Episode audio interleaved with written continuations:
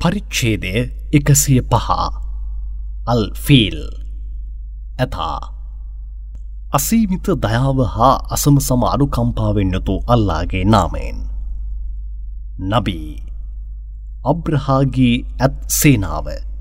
ඔබගේ දෙවියන් කෙසේ නම් විනාශ කර දැමුවේද යන්න. ඔබ පොඩ්ඩක් සිතා බැලුවේ නැද්ද? ඔවුන්ගේ කුමන්ත්‍රණය ඔහු අපතේ හැරයේ නැද්ද?